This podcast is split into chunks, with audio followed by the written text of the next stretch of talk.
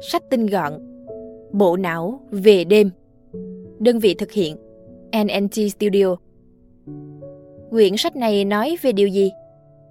Bộ não về đêm xuất bản năm hai không một chín sẽ giúp người đọc đi sâu vào thế giới tối tăm, đầy xáo trộn và phức tạp của một bộ não khi đang ngủ. Bằng cách kết hợp những câu chuyện cá nhân của tác giả với những lý thuyết khoa học thần kinh, cuốn sách sẽ khám phá nguyên nhân và hậu quả của chứng rối loạn giấc ngủ, từ ảnh hưởng thông thường của chứng mất ngủ đến những dấu hiệu nghiêm trọng như tê liệt và ảo giác. Quyển sách này dành cho ai?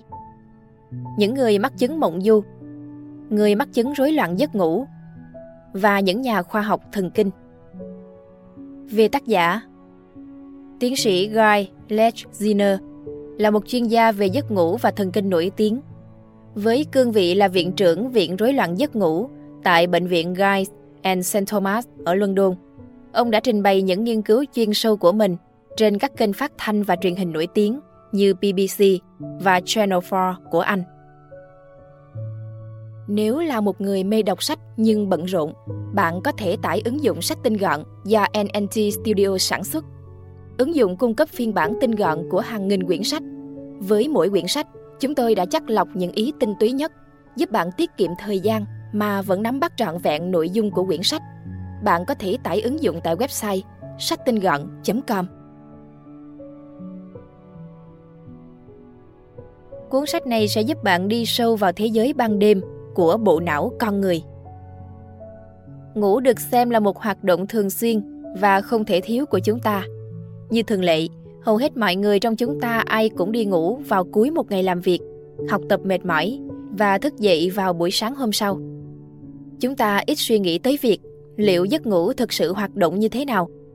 Và khi nghĩ về giấc ngủ, thì chúng ta có xu hướng xem giấc ngủ là một hành động tĩnh lặng. Tâm trí và cơ thể đều ở trạng thái nghỉ ngơi. Đối với một số người, giấc ngủ có thể là sự yên tĩnh của tâm hồn, nhưng đối với nhiều người khác, đó có thể là khoảng thời gian rất khó khăn. Thực tế đã chứng minh rằng, xã hội hiện đại chứa đầy những căn bệnh liên quan đến giấc ngủ, từ hội chứng rối loạn giấc ngủ đến mất ngủ do suy nhược, ảo giác hoặc buồn ngủ khi lái xe. Việc không đảm bảo chất lượng giấc ngủ có thể gây suy nhược cơ thể một cách trầm trọng. Tất cả chúng ta đều phụ thuộc rất nhiều vào đồng hồ sinh học để đảm bảo sức khỏe. Nếu đã từng bị lệch múi giờ sinh học sau một kỳ nghỉ dài, có lẽ bạn sẽ biết được cảm giác đó tồi tệ như thế nào. Vincent, một cậu học sinh mười sáu tuổi ở London, được chẩn đoán là mắc hội chứng này vĩnh viễn. Ban đầu, cậu cảm thấy ngày càng khó ngủ đúng giờ. Cậu chỉ có thể đi ngủ lúc ba giờ sáng. Tuy nhiên, tình trạng còn tồi tệ hơn khi Vincent chỉ cảm thấy muốn đi ngủ lúc mười một giờ sáng và thức dậy vào buổi tối. Cậu bé đáng thương phải vật lộn để đi học và thành tích học tập của cậu ngày càng kém đi. Hai năm trôi qua, vô số cuộc kiểm tra y tế được thực hiện và nguyên nhân của những vấn đề cuối cùng đã được xác định. Đồng hồ sinh học của Vincent đang chạy theo chu kỳ hai mươi lăm tiếng đồng hồ thay vì hai mươi bốn tiếng như người bình thường. Việc này đã khiến cậu không thể hoàn toàn đồng bộ với thế giới xung quanh. Tất cả sự sống trên trái đất đều chạy theo chu kỳ hai mươi bốn giờ tự nhiên, được gọi là nhịp điệu sinh học, giúp chúng ta hòa hợp với chuyển động của mặt trời. Khi đi vào giấc ngủ, nhịp điệu của chúng ta bị ảnh hưởng bởi một loại hormone gọi là melatonin. Melatonin là hormone chịu trách nhiệm điều hòa chu kỳ thức ngủ của một người. Nếu giấc ngủ của chúng ta bình thường, thì mức melatonin sẽ tăng vào đầu buổi tối, cao nhất vào ban đêm và sau đó giảm dần vào sáng sớm. Tuy nhiên, quá trình sản xuất melatonin và nhịp điệu sinh học của chúng ta có thể bị gián đoạn. Ví dụ, khi tiếp xúc với ánh sáng quá chói vào buổi tối sẽ ngăn chặn mức độ sản sinh melatonin và cùng với đó là việc giảm thiểu khả năng đi vào giấc ngủ một cách tự nhiên. Đó là lý do tại sao việc tiếp xúc với quá nhiều ánh sáng xanh của màn hình điện thoại và máy tính có thể khiến chúng ta khó ngủ. Nghiêm trọng hơn, có bằng chứng cho thấy những người thường làm việc ca đêm và những người cố tình chống lại nhịp điệu sinh học tự nhiên đã phải gánh chịu những hậu quả nghiêm trọng. Một nghiên cứu vào năm một nghìn chín trăm chín mươi sáu của Na Uy cho thấy những người phụ nữ điều hành đài phát thanh và điện báo làm việc theo ca thất thường sẽ có nguy cơ mắc ung thư vú cao hơn so với những người còn lại. Tổ chức Y tế Thế giới thậm chí đã liệt kê sự gián đoạn nhịp điệu sinh học là một nguyên nhân có thể gây ra ung thư. Nhưng như những gì cậu bé Vincent tội nghiệp phải chịu, nhịp điệu sinh học bị gián đoạn đồng nghĩa với việc cuộc sống của bạn cũng bị gián đoạn theo. Chu kỳ hai mươi lăm giờ của Vincent khiến cậu muốn ngủ muộn hơn một giờ mỗi ngày. Kết quả là có khi cậu sẽ hoàn toàn muốn đi ngủ vào lúc hai giờ chiều hoặc hoàn toàn tỉnh táo vào lúc một giờ sáng. Việc học hành của Vincent chắc chắn bị ảnh hưởng và cuộc sống xã hội của cậu bé cũng vậy, bởi vì giấc ngủ thay đổi liên tục đã vô tình cản trở cậu gặp gỡ bạn bè của mình. Và câu chuyện của Vincent cho thấy một chức năng bất ngờ khác trong nhịp điệu sinh học của chúng ta. Nhịp điệu sinh học rất quan trọng đối với ý thức của chúng ta về bản thân. Việc thức trắng đêm, trong khi thế giới xung quanh đang ngủ, là một trải nghiệm cô đơn sâu sắc. Con người là những sinh vật xã hội. Mặc dù nhịp điệu sinh học giữ cho chúng ta phù hợp với nhịp điệu của mặt trời, nhưng chúng cũng có một tác dụng khác rất quan trọng. Đó là chúng giúp chúng ta trở nên đồng bộ với nhau như một xã hội. Chúng ta có thể tồn tại song song hai cảm giác, vừa chìm vào giấc ngủ sâu, vừa tỉnh táo. Một buổi sáng, Jackie, một bệnh nhân của tác giả, đã bị bà chủ phòng trọ phát hiện phóng xe ra ngoài vào lúc nửa đêm. Nhưng khi được hỏi đã đi đâu, thì Jackie vô cùng bối rối. Bà chủ nhà khăng khăng rằng mình đã nhìn thấy cô đi xuống cầu thang, mặc áo da và đội bảo hiểm. Khoảng nửa giờ sau đó, cô nổ máy xe. Nhưng kỳ lạ thay, cô không có bất kỳ hồi ức nào về điều này. Chúng ta có xu hướng cho rằng giấc ngủ của con người luôn ở trong hai tình trạng, đang thức hoặc đang ngủ. Nhưng gần đây, các nhà khoa học đã phát hiện ra rằng các phần khác nhau của não có thể vừa ngủ sâu, vừa tỉnh táo hoàn toàn trong cùng một lúc. Năm hai nghìn, các nhà nghiên cứu của Thụy Sĩ đã tiến hành nghiên cứu hoạt động não bộ trên một thiếu niên mắc chứng mộng du và phát hiện ra rằng trong khi mộng du, một phần não của anh ta hoạt động mạnh, trong khi một phần khác thì đã hoàn toàn chìm vào giấc ngủ sâu. Cụ thể, các phần não bộ chịu trách nhiệm về chuyển động thì hoàn toàn tỉnh táo, trong khi khu vực xử lý hoạt động suy nghĩ như lập kế hoạch lại đang ngủ say. Vì vậy, mộng du và những hành vi trong giấc ngủ khác, như việc phóng xe ra đường vào lúc nửa đêm của Jackie, là một cuộc chiến giữa phần não bộ đang ngủ và phần não bộ đang thức. Và trận chiến này có thể gây ra những hậu quả đáng ngạc nhiên. Một trong những bệnh nhân của tác giả, John, đã phải khóa tủ lạnh của mình sau khi nhận ra anh ta ăn uống không kiểm soát vào ban đêm. Và tình trạng nửa tỉnh nửa mê cũng có thể xảy ra giữa ban ngày.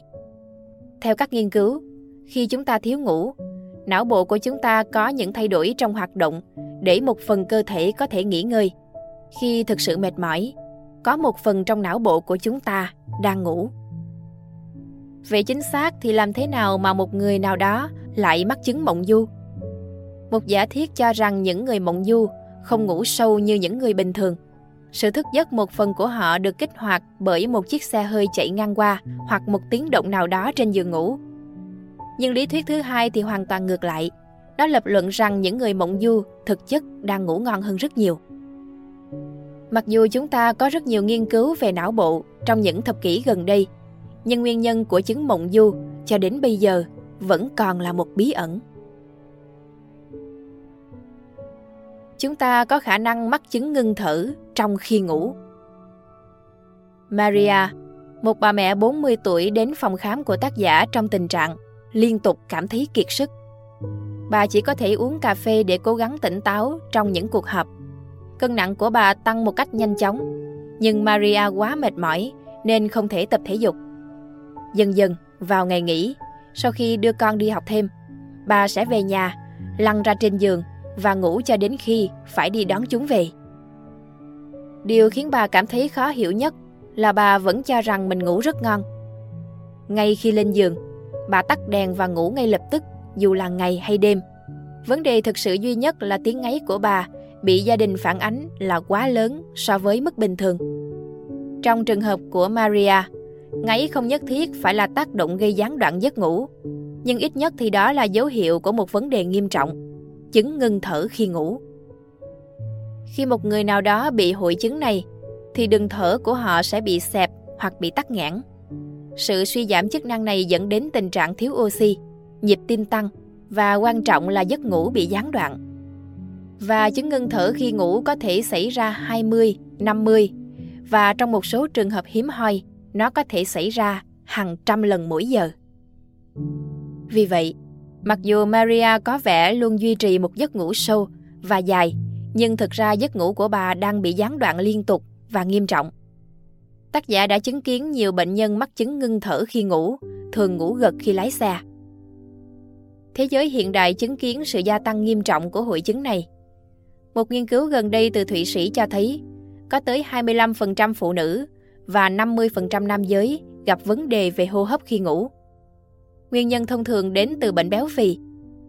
Việc có quá nhiều chất béo và trọng lượng trên ngực và cổ sẽ khiến họ hít thở khó khăn hơn và đường thở sẽ chịu nhiều áp lực hơn. Việc hơi thở liên tục bị gián đoạn và nhịp tim tăng mạnh vào ban đêm sẽ không tốt cho sức khỏe của chúng ta, và chứng ngưng thở khi ngủ sẽ liên quan đến chứng huyết áp cao, bệnh tim và đột quỵ. Đối với Maria, giải pháp ngắn hạn nhất cho chứng ngưng thở khi ngủ là đeo một chiếc mặt nạ được thiết kế để duy trì áp suất không đổi trong đường thở mỗi đêm. Tuy nhiên, về lâu về dài, việc tập trung giảm cân sẽ là một phương pháp tốt hơn. Trong suốt lịch sử, con người không thể giải thích những giai thoại về việc thường bị ma quỷ viếng thăm vào ban đêm. Thường xuyên gặp ác mộng cũng là một vấn đề liên quan đến giấc ngủ. Evelyn, một sinh viên trẻ, thường rất hay bị ảo giác mỗi đêm. Có những lúc đột nhiên tỉnh dậy, cô nhìn thấy những hình thù kỳ dị như ma quỷ hoặc những người mà cô chưa bao giờ thấy. Cô kể lại vào một lần thức dậy, cô thảng thốt khi nhìn thấy hàng triệu con mắt đang chằm chằm nhìn vào mình. Nhưng điều đó vẫn chưa đủ đáng sợ. Evelyn còn rơi vào tình trạng tồi tệ hơn. Cô bị tê liệt trong ảo giác. Cô có cảm giác như mình bị đè xuống, bất động, không thể nói hoặc thở, chỉ có thể nhìn chằm chằm vào những cảnh tượng đáng sợ và kỳ dị như thế này. Evelyn và những người kém may mắn khác đang bị hội chứng tê liệt khi ngủ và ảo giác. Mặc dù không quá phổ biến, nhưng những triệu chứng này đã được miêu tả rất giống nhau trong suốt lịch sử. Từ thời xa xưa, hội chứng này được mô tả là những cuộc viếng thăm ban đêm của ma quỷ. Trong những văn bản của người Lưỡng Hà từ năm hai nghìn bốn trăm trước công nguyên. Vậy rốt cuộc, điều gì đã xảy ra? Chứng tê liệt khi ngủ và ảo giác xảy ra khi bộ não chuyển tiếp giữa trạng thái tỉnh táo và giấc ngủ rem, giai đoạn giấc ngủ mà chúng ta thường trải qua những giấc mơ giống như thật. Và trong thời gian đó, hầu hết các cơ của chúng ta đều bị tê liệt. Bộ não của Evelyn thức dậy một phần, nhưng đồng thời nó vẫn ở trạng thái ngủ rem, nghĩa là tình trạng tê liệt của cơ và thị lực vẫn còn, trong khi cô ấy lại bắt đầu có ý thức. Ảo giác của Evelyn bắt đầu khi cô làm việc không điều độ. Tuy nhiên, điều đó cũng không giải thích được lý do tại sao có rất nhiều người cũng có ảo giác sống động tương tự. Hiện tại, điều này vẫn còn là một trong những bí ẩn khác của não bộ. Nhưng một nhà thần kinh học nổi tiếng người California, vê ét Ramachandran, đã đưa ra một giả thuyết khá hấp dẫn.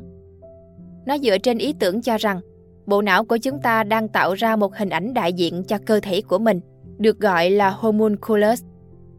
Lý thuyết này cho rằng, khi một người nào đó như Evelyn thức dậy trong đêm và nhìn thấy những hình bóng đang nhìn xuống mình, cô có thể đang nhìn thấy chính homunculus, nghĩa là bản thân của chính cô, hình thành do một sự xáo trộn sâu trong não. Sự việc diễn ra vào giữa đêm và không thể di chuyển. Não của cô sẽ cho rằng hình bóng ma quái này là một mối đe dọa. Chứng ngủ rũ có thể khiến chúng ta khó tỉnh táo và sẽ ngủ gật đột ngột. Adrian, một khách hàng khác của tác giả, là một ông bố có hai con, ba mươi chín tuổi và rất thành đạt. Nhưng mỗi khi cười, ông lại đột nhiên cảm thấy mình mất ý thức. Một lần, trong bữa tiệc sinh nhật của một người bạn, ông kể lại câu chuyện cười khi đứng cạnh chiếc ghế sofa nơi những người bạn ông đang ngồi. Sau khi bật cười bởi sự vui nhộn của chính mình, Lưng của ông bắt đầu ngứa ran và ông cảm thấy yếu đi. Một lúc sau, ông thấy mình đang ngủ trên chiếc ghế sofa. Một lần khác, khi đang cười đùa với con gái trong chuyến dã ngoại, thì ông bất ngờ ngã người về phía trước một cách mất kiểm soát. Và lần nào cũng vậy, ông vẫn hoàn toàn tỉnh táo. Nhưng có vẻ như ai đó đã rút phích cắm trên người ông và ông đột nhiên mất sức và ngã quỵ. Adrian đã mắc chứng ngủ rũ, một chứng rối loạn thần kinh gây ra cảm giác ham muốn ngủ không thể cưỡng lại. Và ông mắc một loại chứng ngủ rũ liên quan đến chứng khó vận động, kèm theo đó là khả năng giữ cơ thể thẳng đứng. Chứng ngủ rũ có thể đến từ sự tổn thương của một nhóm tế bào thần kinh nhỏ nằm sâu trong não, ở vùng dưới đùi sau. Thông thường thì những tế bào thần kinh này sản xuất ra một chất gọi là hypocretin, giúp điều chỉnh sự tỉnh táo của chúng ta và chuyển từ trạng thái thức sang ngủ. Nhưng những người mắc chứng ngủ rũ sản xuất ít hoặc không có hypocretin. Kết quả là họ cảm thấy giấc ngủ trở nên chập chờn hoặc mất ngủ một cách không kiểm soát. Và khi chúng ta không thể hiểu tình trạng ngủ, thức của cơ thể, thì chúng ta sẽ mắc phải những tình huống mà Adrian đã đối mặt. Đối với Adrian, sự bất tỉnh này được kích hoạt bởi tiếng cười. Nhưng đối với một số người thì không có sự kích hoạt nào cả. Những người khác bị bất tỉnh không rõ nguyên nhân khi bị ô tô bấm còi hoặc khi tranh cãi với gia đình. Tuy nhiên, tiếng cười là nguyên nhân phổ biến nhất vì việc cười quá nhiều có thể khiến cho cơ bắp của họ yếu đi. Đối với tác giả, chứng ngủ rũ là một ví dụ về sự tổn thương của các tế bào thần kinh nhỏ bé, có chức năng chuyển tiếp hoạt động của não và cơ thể con người. Tuy nhiên, dựa trên những hiểu biết sâu sắc về cách hypocretin duy trì sự tỉnh táo, loại tế bào này có thể mang lại lợi ích trong việc phát triển những loại thuốc điều trị chứng mất ngủ. Ví dụ, việc ngăn chặn quá trình tạo ra hypocretin ở những người bị đau dạ dày có thể giúp họ bớt căng thẳng bằng cách tạo ra chứng ngủ rũ tạm thời. Mất ngủ là một tình trạng phổ biến và gây suy nhược cơ thể, nhưng có thể được điều trị hiệu quả. Thiếu ngủ từng là một hình thức tra tấn được ghi nhận vào thế kỷ mười lăm, và ngày nay, theo đúng nghĩa đen, thì hàng triệu người trong chúng ta đang bị tra tấn khi chức năng của bộ não có vấn đề. Cứ mười người trưởng thành thì có một người bị mất ngủ kinh niên, và hậu quả đi kèm với nó là tình trạng mệt mỏi, không thể tập trung, cáu kỉnh và kém động lực để làm việc. Đối với những người mắc phải chứng mất ngủ, não hoạt động nhiều hơn và tỉnh táo hơn bình thường vào ban đêm, có nghĩa là họ sẽ khó ngủ hơn. Những người mắc chứng đau dạ dày nặng hay những người vừa bị gián đoạn giấc ngủ vừa mắc chứng rối loạn sinh dục. Đó là khi cả não và cơ thể đều ở trong trạng thái hưng phấn liên tục. Các dây thần kinh trở nên căng thẳng, tim đập nhanh và cảm giác hết sức tỉnh táo. Trạng thái căng thẳng này sẽ dẫn đến lượng hormone như adrenaline và cortisol được sản xuất ra nhiều hơn. Và tình trạng càng trở nên tồi tệ hơn khi chứng mất ngủ vừa là nguyên nhân, vừa là hậu quả của các vấn đề sức khỏe tâm thần. Chín trong số mười người bị trầm cảm lâm sàng mắc chứng mất ngủ, và một nửa số người bị mất ngủ mãn tính thường xuyên gặp phải rắc rối về tâm lý như lo lắng và sợ hãi. Các biện pháp chữa lành hứa hẹn nhất không nằm ở thuốc, mà nằm ở liệu pháp hành vi nhận thức. Trên thực tế thì đó là một nỗ lực để lập trình lại bộ não của những người đã bị chứng mất ngủ. Nhiều người mất ngủ bù đắp cho việc họ không thể ngủ được bằng cách dành nhiều thời gian trên giường. Nhưng điều đó chỉ củng cố mối liên hệ giữa việc ở trên giường và một bộ não đang thức. Vì vậy, liệu pháp hành vi nhận thức cố gắng khiến cho người bệnh thoát khỏi thói quen của họ. Một cách tiếp cận là tuân thủ nghiêm ngặt quy tắc. Chỉ sau một vài phút nằm trên giường không thể ngủ được, thì người mắc bệnh phải thức dậy.